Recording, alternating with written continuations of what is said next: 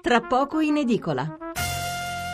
Allora riprendiamo con la lettura dei quotidiani eh, sull'argomento politico. Dicevo che domina insomma le prime pagine ancora eh, la, la notizia, più che la notizia diciamo gli approfondimenti relativi alla notizia eh, della nuova leadership a sinistra. Eh, Pietro Grasso ha accettato di guidare la formazione alla sinistra del P D e eh, molti giornali ci aprono e commentano. Allora, ehm, partiamo dalla Stampa di Torino, eh, la loro apertura è questa: aperti a Grasso, tentazione del Movimento cinque Stelle, grillini in cerca di intese per il governo, ma Liberi e Uguali deve fare un buon risultato. Eh, qui non, eh, non si dice a chi è attribuita questa frase, ma è un virgolettato, quindi qualcuno l'ha detta proprio così. Il Presidente del Senato prepara un tour per l'Italia, Parisi, due punti, guarda al passato, piano di Gentiloni per non scivolare sullo ius soli. Il commento è di Marcello Sorgi, l'alternativa che nasce dalla fragilità, questo è il titolo. Del lungo e appassionato intervento con cui domenica Pietro Grasso si è assunto la responsabilità di guidare verso il voto la sinistra di M D P, Sinistra Italiana e Possibile, colpivano essenzialmente due cose.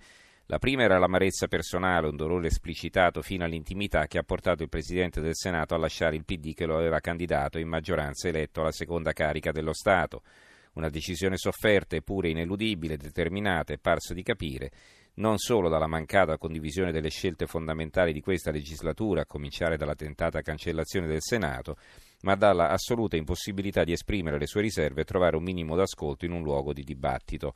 Grasso, insomma, catapultato da Bersani al vertice di Palazzo Madama, dopo l'arrivo di Matteo Renzi alla segreteria del P D, si è sentito solo. Con il nuovo leader immagina, di, immaginava di poter costruire lo stesso tipo di rapporto che aveva avuto con il predecessore, invece ha trovato un silenzio, la cortina di indifferenza, l'assenza di consigli e sì che ne avevano bisogno, ne aveva bisogno trovandosi alla sua prima esperienza parlamentare di cui faticava a trovare le ragioni, sentendosi a malapena sopportato. Allora, e sempre sulla Stampa c'è un titolo, naturalmente adesso che ho la prima pagina, anche sulle banche.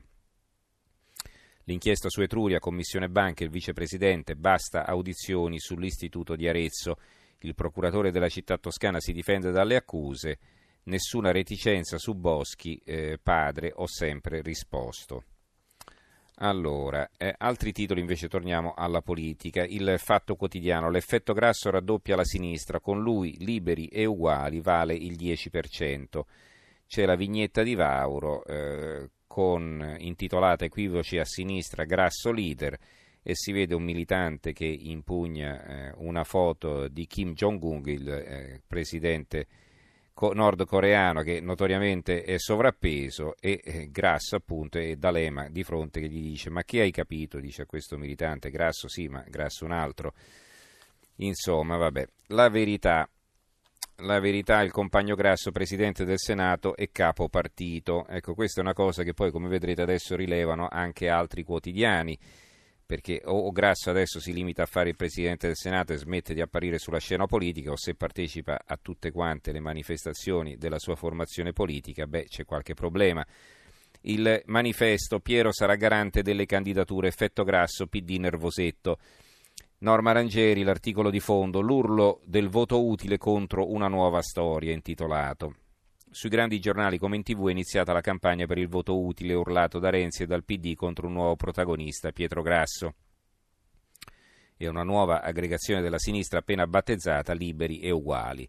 Un atto di nascita di fronte a migliaia di persone in una discoteca romana che già nel nome Atlantico fa immaginare una lunga navigazione in mare aperto. È una sinistra nella parte che fa riferimento a Bersani e compagni che viene da lontano, dal P C, e oggi approda in conseguenza di una scissione a una lista elettorale in forte dissenso verso le politiche renziane che essa stessa ha condiviso per molti anni, con la fondazione del P D aderendo alla grande sbornia neoliberista che in Italia e in Europa ha bombardato lo Stato sociale. Poi c'è una sinistra radicale come Sinistra Italiana che quelle politiche non le ha mai condivise, le ha combattute nelle istituzioni e nella società. E anche questa sinistra era tra le forze che domenica hanno vissuto un momento importante di reciproco riconoscimento insieme alle persone che hanno partecipato all'assemblea dell'Eur. Eh, libero, Grasso Gradasso è il titolo. Il Presidente del Senato diventa trombone. Eh, Pietro Senaldi scrive: Domenico Alvaro di Liberi e Uguali, che approssimando per difetto sarà all'incirca il cinquantottesimo partito nato a sinistra dopo la morte del P C, del P C c'era un folto parterre di irriducibili, da D'Alema a Lacamusso, da Bersani a Vendola, più qualcheduno riapparso da un'altra era come Angius o Mussi, oltre ai giovani vecchi Speranza, Civati e Fratoianni. Italia Oggi: fondando il nuovo partito di sinistra hanno eliminato la parola sinistra, è il eh, titolo eh, di questo commento di Pierluigi Magnaschi, il direttore. Il volto utile si vede appunto D'Alema che si nasconde dietro Grasso, insomma, come se Grasso fosse soltanto così eh, una, una, lo specchietto per le allodole, intendiamoci, ecco. Poi abbiamo sotto invece un titolo su un altro argomento: la Meloni si scrolla di dosso Fini, tolta A N anche dal simbolo. Eh, l'opinione: i veleni di Ingroia contro Grasso, la guerra a sinistra si apre con un attacco dell'ex magistrato che accusa il presidente del Senato, divenuto leader della sinistra antirenziana, di essere stato un giudice privilegiato da Berlusconi e dal, vie- dal vecchio P S I. Il Dubbio scrive Emanuele Macaluso, eh, grande amico di Napolitano, fra l'altro eh, decano dei parlamentari per tanti anni, Eh, uomo del P C e poi dei D S: ottimo magistrato non leader, Grasso una scelta sbagliata, non dovevi accettare di fare il prestanome.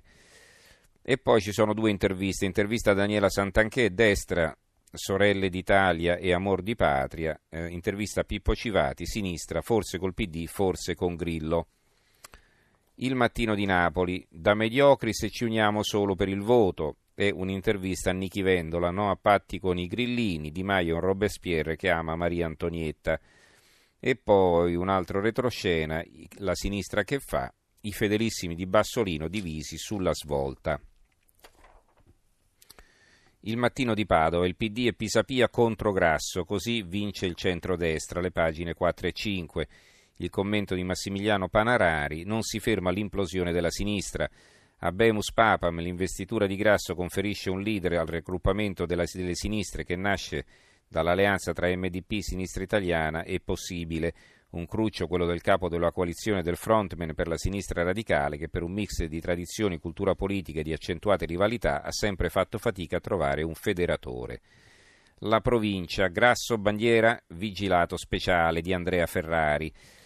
Ora che a furor di popolo è stato investito candidato premier o quasi capo di un partito, il presidente del Senato Pietro Grasso dovrà impiegare il doppio della fatica per dimostrare la propria imparzialità, tanto cosciente del conflitto di interessi in cui si è messo da tacerne rigorosamente con chiunque. Grasso sa che non solo deve affrontare i sospetti e le critiche del P D che da lui si sente danneggiato. Ieri il tesoriere democratico gli ha bruscamente chiesto di saldare l'insoluto dei contributi del, al partito, più di ottantamila euro. Ma anche che deve garantire al Quirinale circa la propria correttezza. La Gazzetta di Parma: le troppe gambe della sinistra italiana, il pezzo di Domenico Cacopardo, che conclude così: rimane sul tappeto un delicato problema istituzionale e naturalmente politico, si chiama Pietro Grasso. Il senatore è stato nominato, come e da chi è ignoto, capo della nuova formazione. Continuerà però a essere il presidente dell'Assemblea di Palazzo Madama e il supplente designato del Presidente della Repubblica. Un concreto, reale, insanabile conflitto di interessi pende su di lui. Non c'è modo di risolverlo, a meno che, ed è da escludere, Grasso non lasci l'incarico. Ne usciremo vivi, certo, ma con un ulteriore sensibile scivolamento del costume istituzionale.